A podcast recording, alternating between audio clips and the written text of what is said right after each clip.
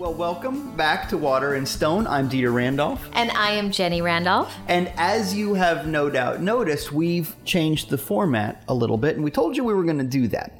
If you remember, the new idea with this new format, because we really want to stress the educational aspect. We want to give you something that you can work on, something that's going to make your life better, something that hopefully will make the world that we share a better place. We want to use this time and we want to use this platform to do some good.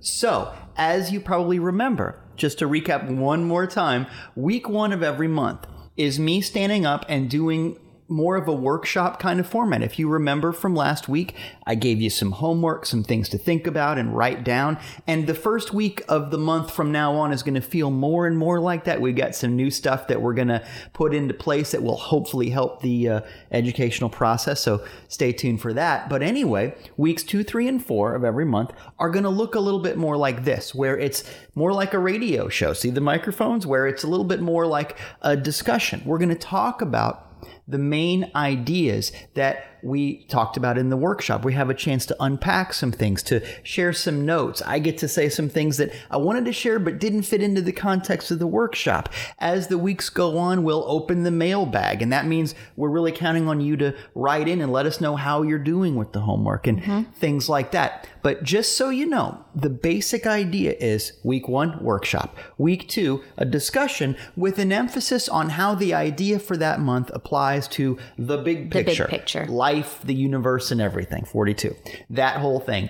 And then week three, is how that idea applies within the individual. So, how it works in your body, in your heart. So, we might talk about things like healing or how you feel about these sort of things. So, like God stuff, how it works in you, in your heart. And then finally, week four is how that plays out as you try to live this stuff out in the world. So, big picture, inside you, in your world, those are the weeks. Now, obviously, sometimes the line's a little bit blurry, but that's what we're going to try to focus on. And I'm really excited about this opportunity to take this relationship to the next level.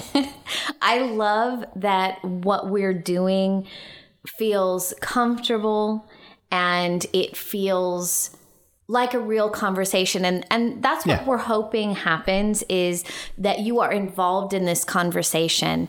And i don't know if you mentioned it but we are pre-recording this. That's right.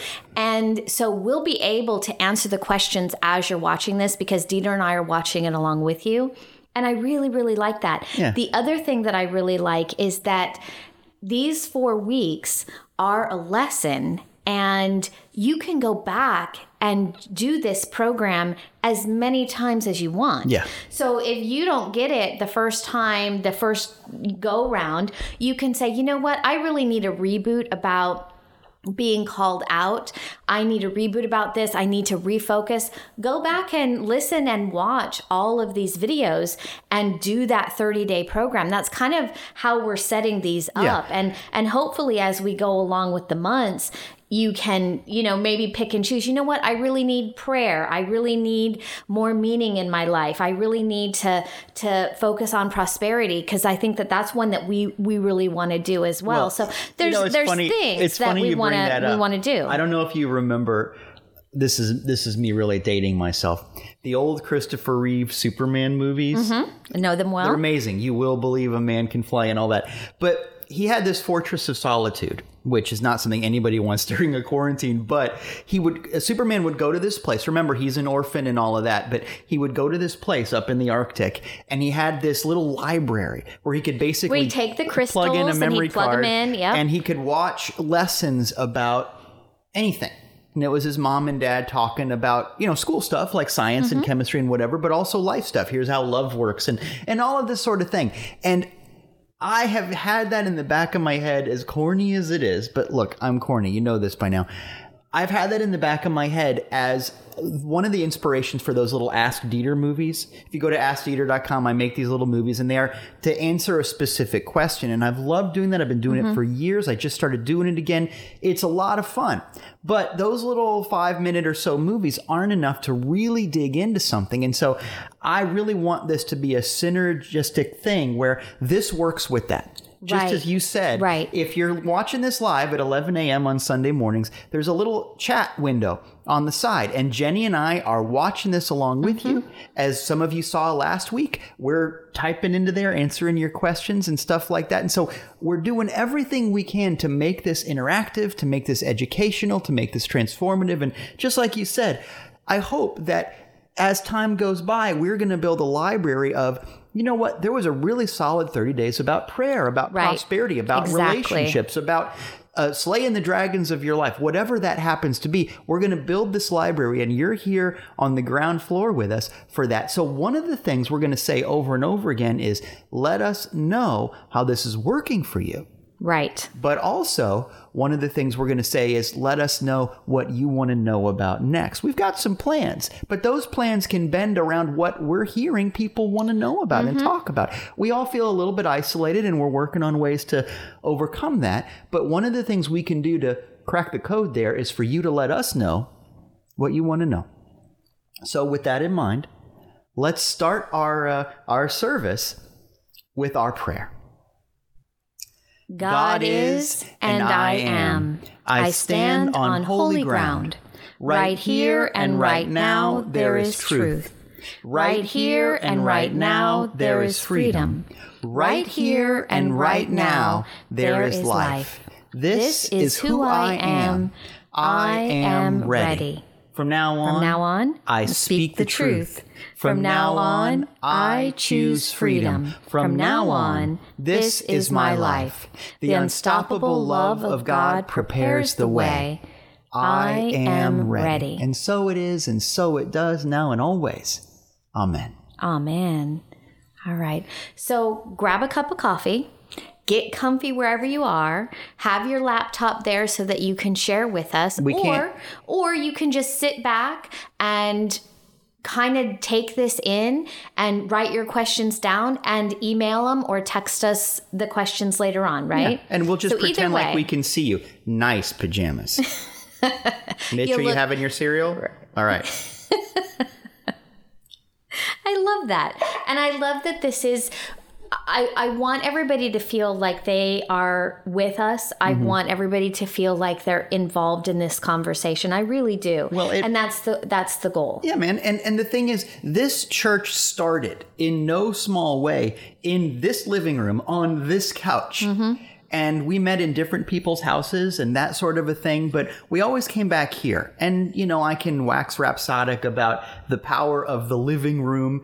And, you know, when you think about it, a big part of this whole called out idea has to do with the 8 to 12 people in your family and the inspiration you get from that and all of that. But one of the things that I really wanted to talk about. So uh, there's a story that I wanted to share that we didn't have time to to it didn't work out in the context of the workshop that I did last week and all that, but it's something that comes up for me now and again. I think of it when I think about church stuff, but it applies to life. And it has to do with one of my heroes, Steve Jobs, you know, the the Apple computer guy and all of that many of you don't know that that Apple Computer was in a lot of trouble. Windows, even though it's terrible, you can't argue that it is. Windows had dominated the computer market for a long time. Apple just couldn't catch up. They were in trouble. They fired Steve Jobs. They hired him back. They had all kinds of meetings. They did all kinds of crazy things to try to save the company and all of that. And remember with me that one of the things that just turned the corner for Apple Computer is that they came out with the iPod. Remember the iPod? It was kind of a big deal. It changed everything. All of a sudden, everybody had to have one and all of that. And it made so much money for Apple that they had a little bit of breathing room. And then they revolutionized the world again with the iPhone. And then now, when you go to the mall, remember malls? When you go to the mall, if you walk by the window store, there's like three kids playing a video game and that's it. But when you walk by the Apple store, it's like Times Square mm-hmm. And they've created such a feeling about it because the computers are better, but also because it's just everything. But it all started with this story. And I don't know if it's a true story. It's one of those things that's kind of truer than true, like every good myth. And so I want to believe it. Doesn't matter if it's factual, it's a true story. So, anyway, cast your mind back to Apple Computer being in all kinds of trouble and one of these countless board meetings that they had to just try to figure out how are we going to save our jobs, save the company, do the whole thing. And according to the legend, Steve Jobs brought in just a pile of audio players. Because remember, the iPod was not the first digital audio player. There were all kinds of companies that were selling MP3 players and whatever, all kinds. And none of them were very good, but there was the promise of something revolutionary there that you could carry hundreds of songs around in your pocket and all of that. There was something really interesting there. We bought a lot for the kids. Like you remember Oh, hit clips and Oh, there and was you know so there were so many. many. Yeah, And there were so many. Kind of a nerdy family. We bought Mm-hmm. a lot of those things, and none of them were great. But the legend is that Steve Jobs put a big pile of these various audio players on the table, and he said, "These are broken. All we have to do is figure out how to make this good, Mm-hmm. and we'll change everything." Right? That's the legend. And then they came up with the iPod that solved some of the problems. It was easy to use and fun and the right price point and good audio quality, you know, whatever it was. But they just, they cracked the code on it and it saved the company. And the legend is that the same thing happened a couple years later with the smartphone. Because remember, Apple didn't create the smartphone. There were smartphones before, but there's a reason why eight out of 10 smartphones are iPhones.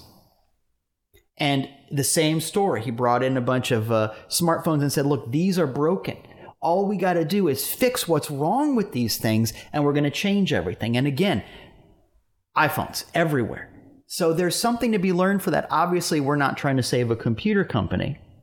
But the point is, there are things in your life where all you have to do is go, okay, what's broken about this that I can fix? There's some kind of promise of, of something good. There's something really important here. There's, there's a fundamental something that we can take back. So that's, that's the story. But imagine it was a slightly different story. What if Steve Jobs had walked into that room with all of those people sweating, trying to figure out how to save the company and all of that. And what if Steve Jobs had put a buggy whip, you know, like from a horse and carriage? What if he'd have put a buggy whip on the table and said, all we got to do is fix this? Well, there's no fixing it because we have cars now. We have bicycles, there's subways, there's trains, there's airplanes. There's a million ways that are more efficient and more accessible for people, and the world is optimized for driving around in a car or whatever else. So you can't fix that problem. It wouldn't have been a thing to do. And so that's the thing. I have to tell you that growing up as a third generation minister, I really thought, as as creative as I want to believe I am, and as offbeat or whatever as I want to believe I am, I was still really ingrained in the idea that church is me standing in front of a room full of people at 11 a.m. every Sunday morning, and afterwards there's coffee and donuts, and that's kind of the deal. Now, I'm not saying that's bad, but I am revealing my own bias where I thought that was the only way really that you could do things, and we could question certain things, but at the end of the day, that was it. So I thought that church was an iPod problem, an iPhone problem. But you got to realize that sometimes you got to go, wait a minute, is this an iPhone problem or is this a buggy whip problem? Yeah, I well, you know, we're this quarantine has been a blessing in a lot of ways for us. It's been hard in a oh, lot sure. of ways, but I think it, it really has brought out some things about how how we roll basically how we how we do how we do church and and and what goes on Yeah. and in our discussions that you guys are now probably as we go through this being privy to we really discuss all the time what does church look like now? Because i personally feel that there is no way that we're going back to the old format. I just don't think it's viable. I don't think that it is um, conducive to uh, where people are at people's mindsets. And when we start talking about this, and when you really start thinking about when you had real moments within the church setting, when did those happen? Mm-hmm. And for me, those always happened in a classroom. With a small group of people. They happened in this living room with a small group of people. Or in men's group or women's, Women's group. group, right? Exactly. Or That's what I'm saying. When we used to teach, uh, when we taught the teens, right. In there's that- some really powerful, powerful moments things that that came out with eight to twelve people. Right. And and so one of the reasons that we decided to start with sort of the called out series is because we really feel like we need to revamp what the idea of church looks like, Mm-hmm. especially to set ourselves apart from you know, can we name names or should we not name names? We shouldn't name names. Okay, we shouldn't name names for like legal legal reasons. I think um, is what we've been told, but to set ourselves apart from those ministers that you mentioned last week that are standing up and uh, you know Yeah, I don't want to and- pick and- on a and- television preacher because they do Well- a really good job at picking on themselves. well, but, but but my point is that I don't even need to pick on them, but I do want as a Christian, I'm embarrassed. Yeah. As as a new thought person, I'm embarrassed as um, a previous Methodist, Baptist, Mormon, because if you don't know my history, You've been my everything. my parents were seekers, and so we I have been to just about every church, synagogue, Mm-hmm. temple that that there is, and um, it has been a wonderful life doing that. But I but I think that I have that desire to now set myself apart as a Christian from the ones that maybe are politicizing things, from the people that are demanding money from people that that are just trying to put food on their plates. And and we'll talk about prosperity consciousness Yeah. later down on the line but that's not that's not the point of it right now. The point is is that it just seems terribly selfish and terribly short-sighted. So in our conversations when we were discussing how we were going to change this up Right. i really wanted it to feel more classroom like. I think we both did. Well- I, I, I, I really wanted it to feel like you were involved in this conversation that we were having and that it wasn't, we weren't just putting on a show, that we weren't putting on.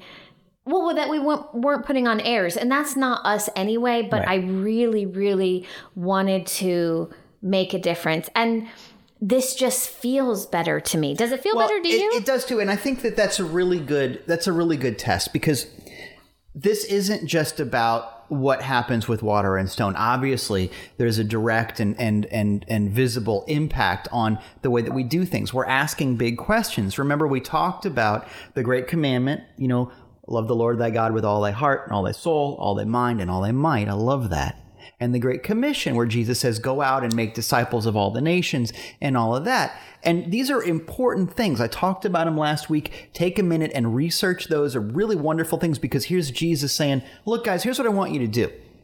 So many times people go, I wish the Bible would just tell me what I'm supposed to do. Well, it's in there.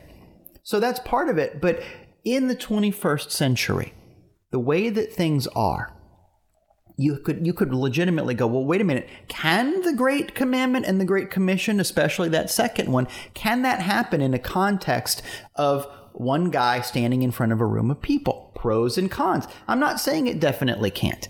I am saying though that we ought to ask the question and here's the deal. This is important not just for the future of the church. This is important for you and me and everybody else because as you look at your life, I want you to take some inventory. Here's your homework for right now. Look at your life and ask yourself, make a list. Sometimes it's helpful to get the old legal pad out or mm-hmm. whatever and go, wait a minute, is this an iPhone problem or is this a buggy whip problem? I'll give you an example.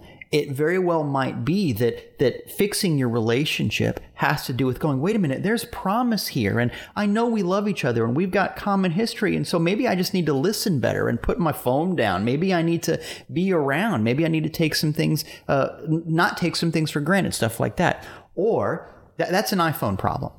Or you could go, wait a minute, this is toxic and there's a system of abuse here, and that's not good. That is a buggy whip problem. And so you get to decide, wait a minute, this is something that, that needs to go forward, and this is something that needs to be challenged and gotten over. I think too often us Christians are, are stereotyped by uh, by saying, "Look, you guys are all about mercy and forgiveness." Well, we are, but forgiveness doesn't mean letting somebody continue to do things that hurt. Now, that's something we're going to talk about when we get to week four of this and we talk about relationships. But for right now, I want to let you know that there's nothing Christian or noble or forgiving about putting up with misery. As I say over and over and over and over again, everything is practice. So if you practice misery, you're not going to get good at happiness. It doesn't work that way. That's a buggy whip problem. And so you get to decide in your life which is which. So take a minute in your life and look at the fact that you go, maybe for ego reasons or for upbringing reasons, I have been trying to give the world a new buggy whip. And maybe the answer is that life is trying to tell me that there is a more pure expression of my light, my love, my heart, my brains. You know, maybe there's a different way to do this. And so ask yourself that question. I think that one of the things that, that's come up a lot, not just this week, because we have gotten some text messages and emails and stuff. I'd like to see more, so please keep them coming. But one of the things that's come up here this week, but also want to look at it, is something that has come up many times in the past. We talk about being open to change because one of my things that I talk about a lot is get out of your comfort zone, you know, that kind of a thing. Don't assume anything. Rely on your faith, but let that take all kinds of forms in your life. One of the questions that comes up a lot is, well, why do things get you know crystallized? Why do we we we insist upon things taking a certain form? How come it's so easy to rest on our laurels to to just take things for granted? How come we can shift into that mode so easily? And there's a lot of different answers for that. I think that it comes down to a survival thing we're taught to is it is it good enough and then we move on Yeah.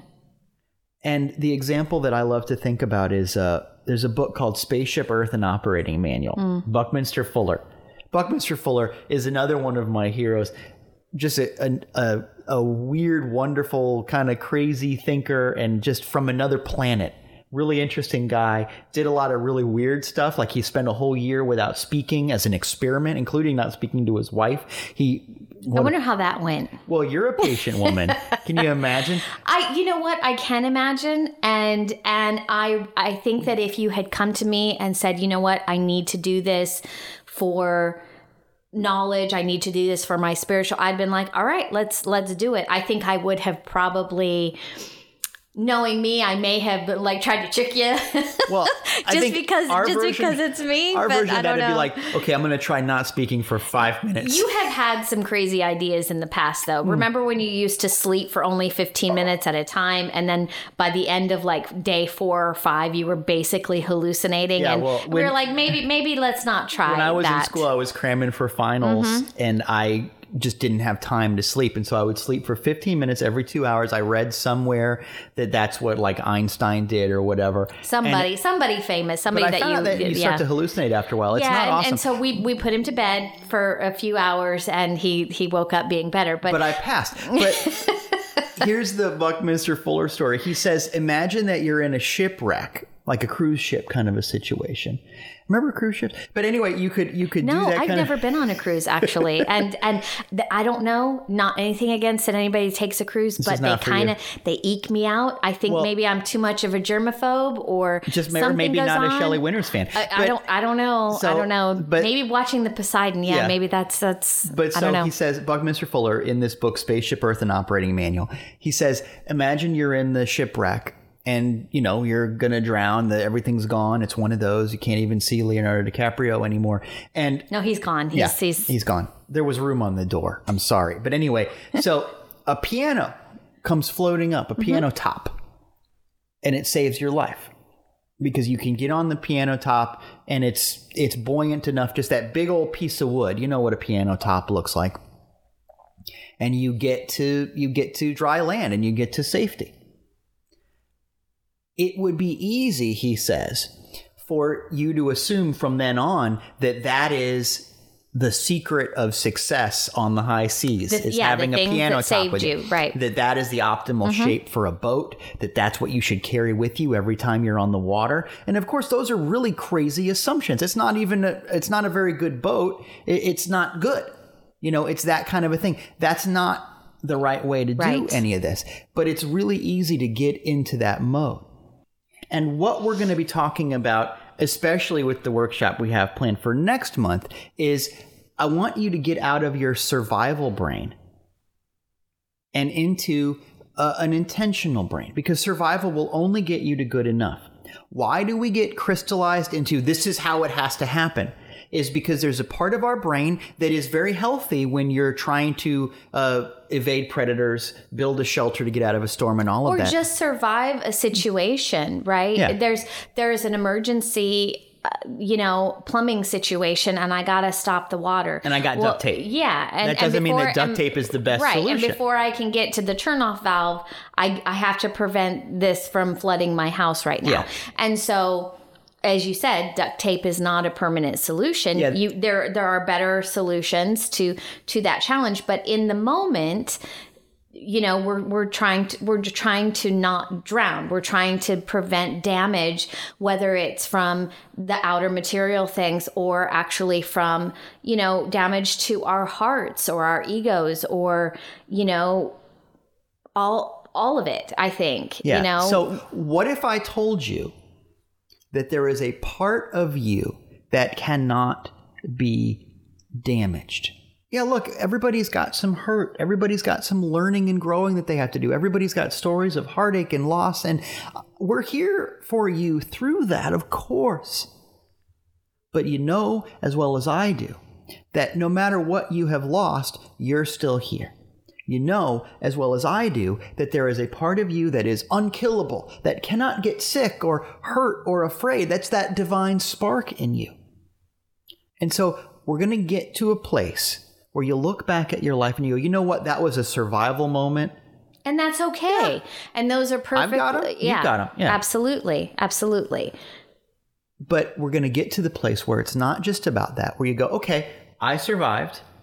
You had your Gloria Gaynor moment. And then you go, now what's the next step for me in this process Mm-hmm. and how can i put that away you know put put that all of that, that those experiences away but take what i need from that take what i learned from that whether it's wow i'm i'm really strong look how Mm-hmm. strong i i was to survive that um and i think i think for me um, you know, I didn't have um, sometimes an awesome childhood. There were things that went on for me that were absolutely learning um, opportunities, even for even well even for a young person. But um, I have some siblings that have really hung on to the pain of that, the damage of that, the hurt of that. And it's understandable. Yeah, it is. I- And it, this is in no way, um, um, a, I guess a negative Yeah. uh, thing, but I think that if you if you live in that space, if you keep reliving the damage, if you keep reliving, well, um, and it, and I wouldn't even go so far as to say that it was an excuse. You know, I think I think a harsh term is like, well, stop using excuses No, and get yourself out of that. Yeah, I agree. But that's that's not really what it is. It is the inability to move on past that survival. There were things as children that we had to do to to survive um, some situations. But if you continue to live in that space, that cycle never gets broken. And I really do think it gets passed on and to your children because you're teaching them that there's no other way. Just, Sure. just, ju- I mean, you're you're literally handing them over the the ta- the piano top as as some as This their saved as, my well, life, as their heritage, Yeah. right? Well, and you- that's exactly true. And I think that there is a part to where you have to say, I was strong enough and I was and and I don't know why that happened to me. It doesn't matter why it happened to me. Mm-hmm. But this is what I got out of it. This is what I'm taking with me. I'm picking up the pieces of what I need to take and I'm moving on to the next level. And that's really what I think this whole series about called out is about. Is it going back and re-examining why you do the things that you do why you are um, you identify with the things that you identify, how you introduce yourself to people, what you take pride in. You know, for the longest time, I took pride in the fact that I was, you know, I had a lot of moxie. I was this fighter. I could, you know, I could just get through any kind of situation because that was what was required of me to get through my childhood. I, I had to become a survivor and a fighter. That was your piano top. but that was my piano top and it mm-hmm. takes a lot of unlearning and i want to let you know that after 30 days if you haven't figured this out it really is okay again i think going back and doing this cycle over and over again i'll be 45 in in november and I'm just starting to undo. so you know, well, and but- learning that's another way. But I wanted to say one one final thing is that I it was very hard of me to let go of a lot of that fighter nature because I took such pride in it. Well, and it's what kept you and it's what alive, kept right? me alive. But but it's not just that. It, it, it was it morphed into something that I was like, yeah, huh, you know, mm. and, and I, I Oh, would I and I would flex on people, Yeah. you know. I mean, a lot. And Yeah, I used to call you Slugger. I I know this Yeah, about you. so- and I am in awe because as we, you know, we've grown up together. We met when we were kids. And down the line in the early days of our relationship because we were kids, your response to a problem was to come at it fighting. guns ablazing. Yeah. And my response to a problem, because of stuff that I grew up with or my own whatever, doesn't matter right now. My response was to get small Yeah. and not even in a fun Steve Martin sense. If my response was to, and neither of those is the right response, Right. but because those were the things that that kept us alive, so to speak, mm-hmm. it's what we relied on. And it's so funny what has to happen in order to challenge that. Sometimes it's a big revelation, and sometimes it's things are so bad that you just have to do it different. It makes me think of this show we've been watching called Alone. Oh yeah. What is that I'm- on Amazon or Netflix? No, it's or- on History Channel. History Channel, but then you Yeah. can see it through whatever. Yeah. But the show is called Alone, and there's like six seasons of the show. We just discovered it. Yeah, I think the seventh is on right now, but we're not watching the seventh because we're trying to catch up Right. watching all the other seasons. So the show is called Alone, and I'm not necessarily recommending it. We're kind of hooked on it, but it's not like a spiritually. Listen, don't uplift- judge us. We're running out of things to watch, okay? It, perhaps you can uh, understand. but the the premise of the show is they take ten people and they drop each of them off, and they're far from each other, miles apart, so they never see each other. But they drop them off in the wilderness, Mm-hmm. and they get to pick ten items. You Survival know, items. Mm-hmm. pocket knife, you know, flamethrower, whatever it is, and uh, they have to set up and live for as long as they can. And the one that lives because they've got out like there. a they've got like a GPS thing. They can hit the button, and people will come and yeah, help and they'll say, you know. "No, I'm, I'm tapping Tapping out. I'm out." But the person that lives the longest out in the wilderness by themselves wins a half a million dollars. Right. And so there's some interesting takeaways. First of all, it's a fun show because you can armchair quarterback and go, that's not how Oh, you make that's a not fire. how to build But this and yeah, the- the which thing- we do. Oh yeah, one of the things because I've read Les Stroud books, I can clearly survive in the wilderness. But one of the things that's really interesting is most of the time, people don't go home because they've hurt themselves or because they, you know, they they couldn't make a fire or something. They go home because they're sick of being alone. That's interesting, and it's Mm-hmm. Yeah. a message right now in the quarantine situation to to think about reaching out to people and all of that. But the thing that I've noticed is because we've watched a couple of seasons of it now is that first couple of days when you're dropped off and you're alone and you don't know the lay of the land and all of that people set up their little camp. They have a tarp or whatever. They set up their little camp. And the people who stay in that same spot who don't change the the tent that they've created who mm-hmm. don't improve their situation those are always the first people to go. Mm-hmm. Because what happens is here's the here's the metaphysical lesson is they took survival brain and stayed in that place. Yeah. The people who make it to the half a million dollars are the people who are like, you know what? I had to move my camp and that stunk because I had set up, but I found that the, the ground is better here. It's closer to the water source or whatever. And they get past the discomfort of having to challenge things. And they put it in a better place. They figured out something, and the people who do well are the people that are continually improving. This one guy built a, he found a bottle, and so he made running water. He put water in the bottle, and then he built a pedal that he could press the pedal, and it came mm-hmm. out. But all this crazy stuff that people do just to make things better. And that is the lesson. This workshop is called Called Out. And the reason for that is we're really examining church and how that works. And as I said last week, and as you may know if you know your Greek, the word church comes from the Greek word ecclesia, like ecclesiastical, that kind of thing. Ecclesia. And ecclesia, church, doesn't mean a Sunday morning building. Ecclesia means a group of called out people, a called out community. That's what the word means. There's no definition in church that has anything to do with the building, that has anything to do with one person sitting in front of the room, that has anything to do with Sunday morning, that has anything to do with any of that. It's church if it is a community of people who are called out to behave based on their spiritual calling. That's what church is. And as I said last week, I don't care how fancy your outfit is, or how sophisticated the technological setup is, or how good the smoke machines or the band Right. are, or whatever Right. else, or how ornate the person's Barca lounger is that they're broadcasting from nowadays.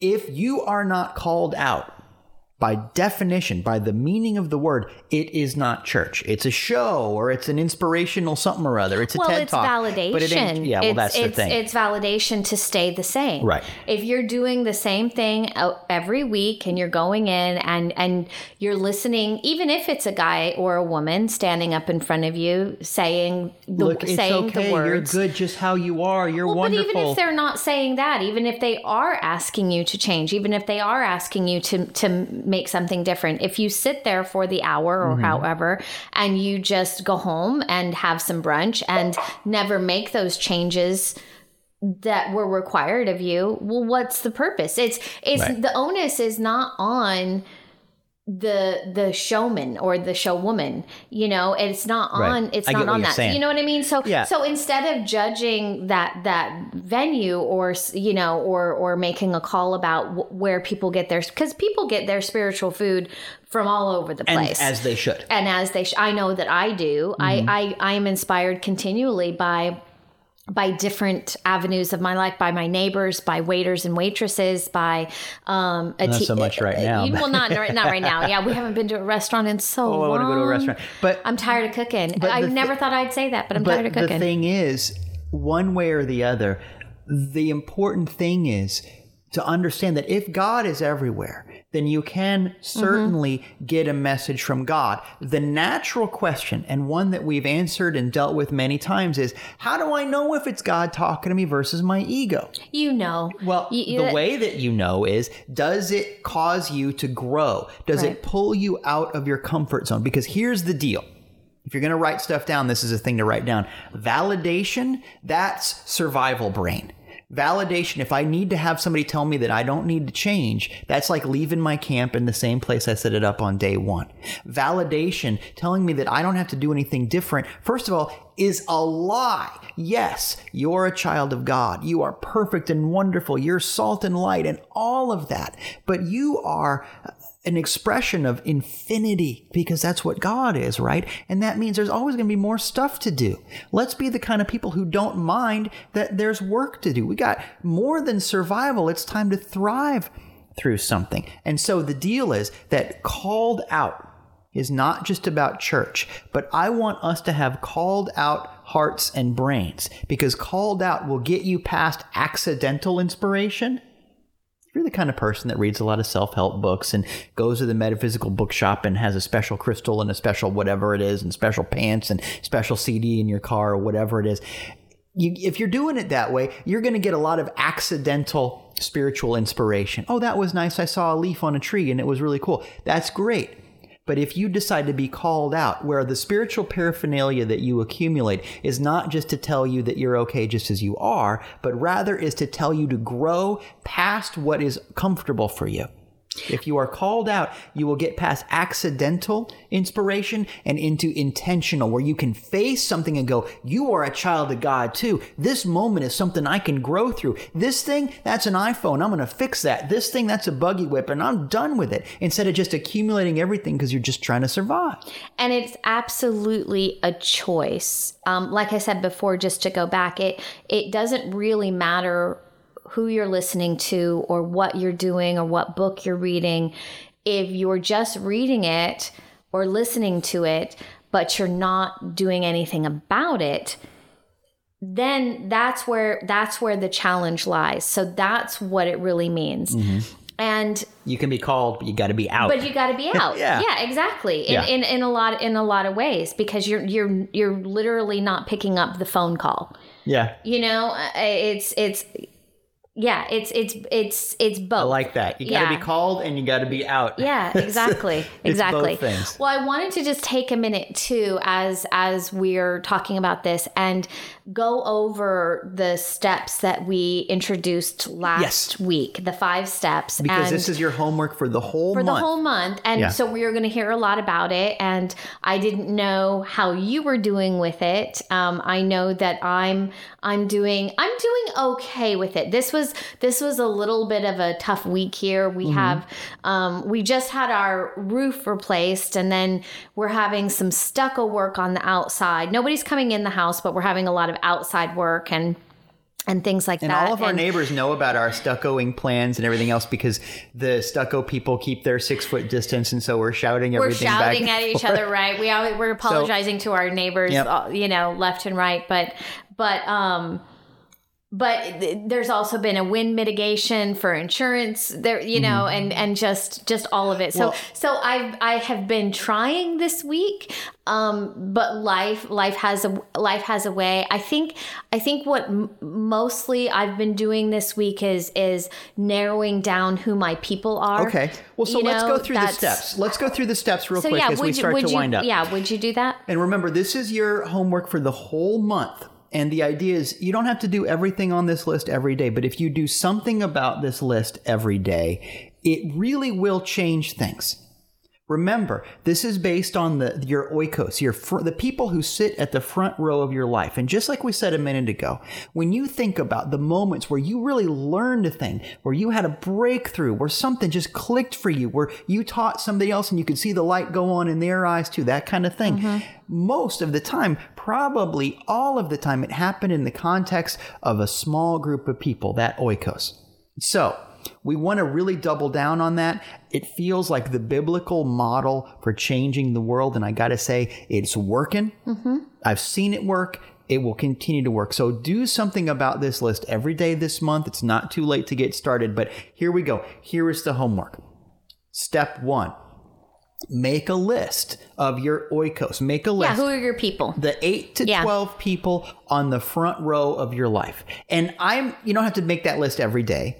You're going to revisit this list. If you rewatch this series next year or in a couple of months, Those people might change. yeah, and that's, okay. But see, that's part of the magic of how this changes the Mm-hmm. world because it might be that two or three of those people hang out in your front row for a while. They learn and teach what they're there to learn And and, then- teach. They move on and do that somewhere else. That's how this works. Mm-hmm. That's the secret magic of it. So it's okay if your list changes. You don't have to remake the list every day, but spend some time really thinking about. There might be people that you think ought to be on the list because there's some kind of an obligation there well, you know, I work with this person and I, I used to see them every day when I went to the office. And so I kind of feel like they should be, but you know, they're not really. Be honest. Nobody else is looking at the list, right? yeah, That kind of thing. exactly. You know. Well, I really you ought know to put who your people yeah, are. I really yeah. ought to put cousin so and so because you know mom would have wanted that. That's not the deal. This is about being really honest about make that list. So step one, make the list of the eight to twelve people who are on the front row of your life. Okay. And then I- I'm I got a pretty good list. I'm I'm happy Yeah, I with got- my I work. got- I got my I'm happy with my work I in got my that. list. Right. Okay. And step two is pray about those people. Mm-hmm. And that can look however prayer looks for you. For me, it has to do with I do my my beginning stuff in my prayer process. I really feel like I'm in that place where I'm really praying, that kind of a thing. And before I go further into, you know, sharing my my hopes and dreams with God and putting that giving that over to God, before I feel like I can do that, I need to go through a little bit of forgiveness. Right. And so what I do is I think about those people on my list, and they don't all need to be forgiven. That's not what I'm saying, but some of them do. But one way or the other, I see the people on that list.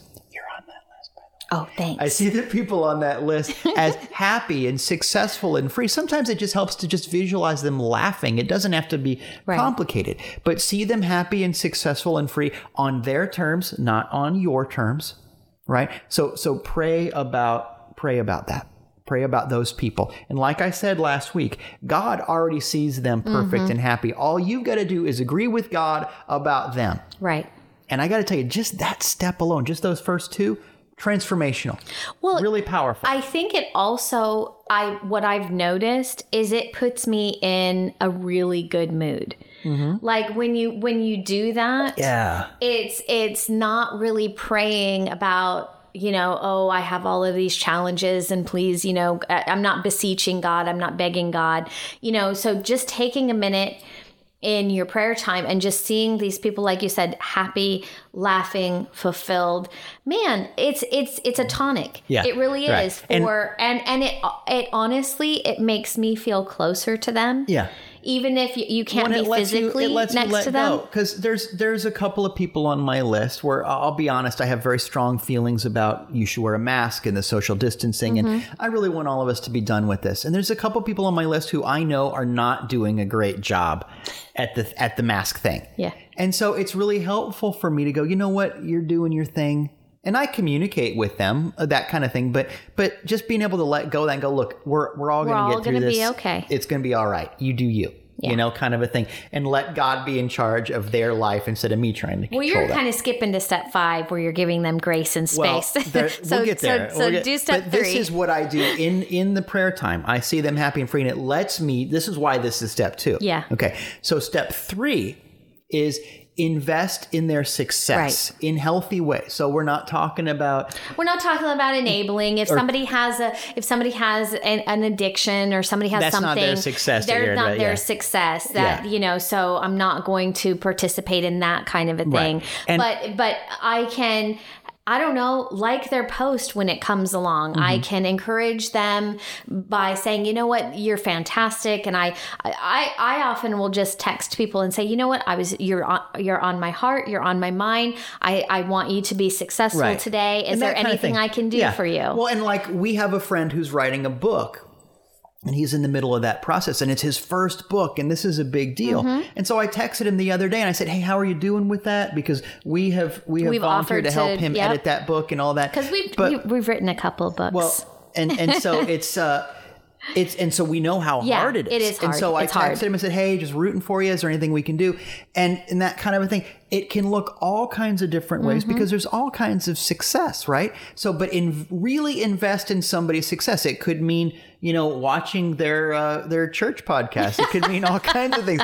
But really, really do that because we really are all in this together. Yeah. And I have to say that I'm really good at steps one and two. Feel really solid on that. Yep. Step three, the reaching out and investing in people's success. I want to be better about that. Yeah. Part of it, in my own defense, part of it is hard because I don't see people, and my primary mode is meeting somebody for Cup- coffee. it's cup one of my coffee. favorite things to do You're in the having world. a hard time. It's that's a You- little bit challenging because really that's a, that's a thing. Yeah. But I'm doing my best.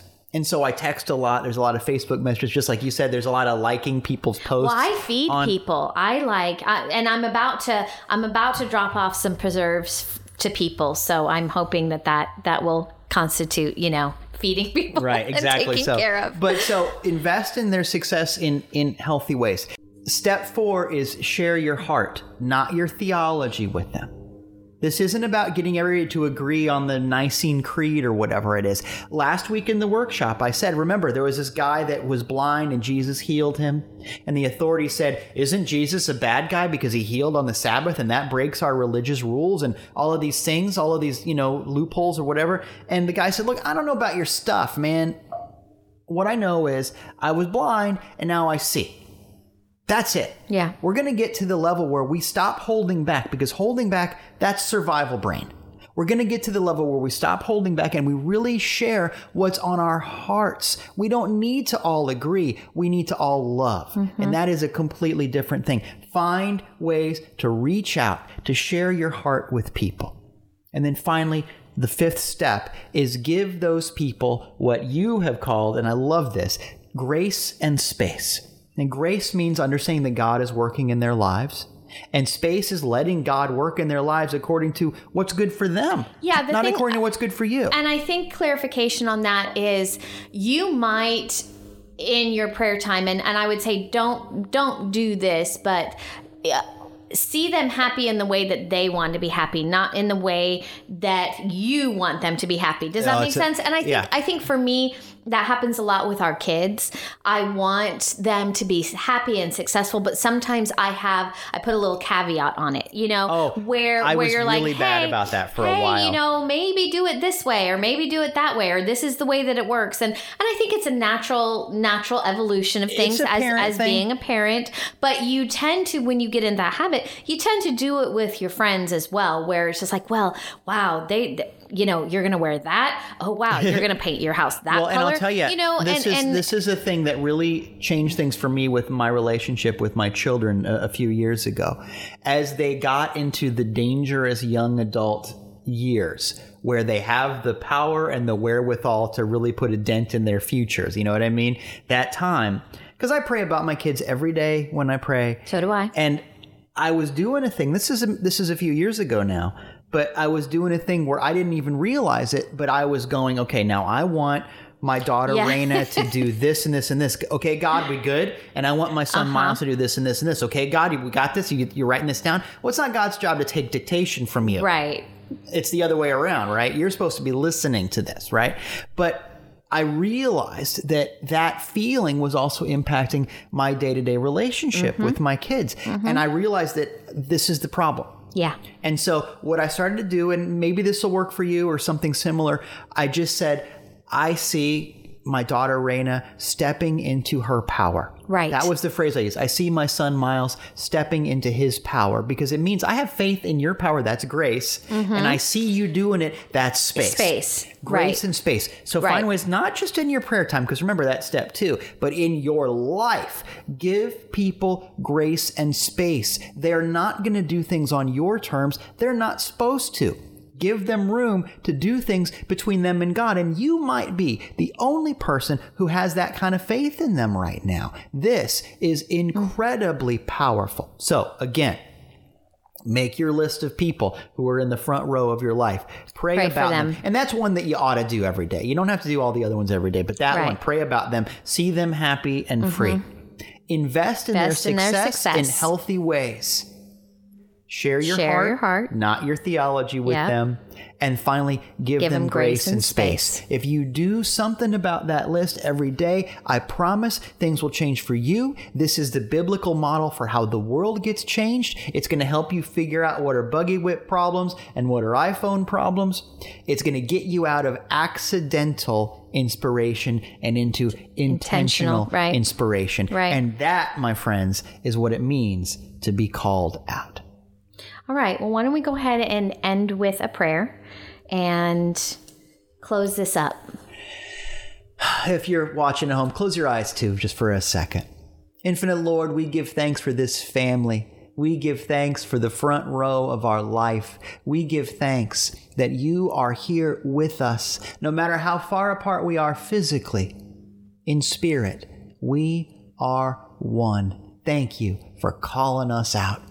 In the name and nature of Jesus Christ. Amen. Amen. And now we're going to take our opportunity to give. And here's the deal: we're going to talk more about how how all of this works, and and you know tithing and love offerings and all that. But here's the deal for right now: you give where you receive spiritual food, because it's how you set yourself up to receive spiritual food. If you don't give where you receive spiritual food, you're not going to receive the spiritual food. That's just the deal. It doesn't have to just be to the church. We'd be honored if you felt that you've been fed by this. Yeah, we hope Please that help you support this. we hope that you feel fed Yeah. about this today. But if not, that's okay too. but by all means, find some place where you can give. And we've set up. You can do. Uh, you know, we've now set it up to where you can have an automatic monthly, weekly donation or whatever. That's awesome. But it's not the most important thing. Right. The most important thing is you must give where you receive spiritual food. We'll talk more about how that works as things progress. But for right now, we're going to bless this opportunity to give. So again, let's close our eyes, say the prayer together. God is my source, my unending supply. With this gift, I carry my gratitude into action. God's blessings flow through me and fill my world. I give and I live with radical joy. Amen. And so, as we wrap this up, I just want to remind you you've got your homework. Please let us know how this is working for you. Let us know what has broken through for you. Let us know the areas where you've got to chew on it a little bit. Let us know your questions about any of the things that we've talked about or things we haven't talked about. We want to know. Next week, we want to really be able to open up the mailbag and share these things with you. So, keep that in mind keep working on this stuff. Next week, we're going to place special emphasis on talking about how the called out idea works in your individual life and experience. And I'm really excited about what we have to share for you. Thank you for being here. Let's close together with our dedication prayer. God, I'm, ready for change. My heart is open. I'm not afraid anymore. My life is in peace and on purpose. And so it is, and so it does, now and always. In Jesus' name, Amen. Amen. Now go show the world what love looks like today. Thank you.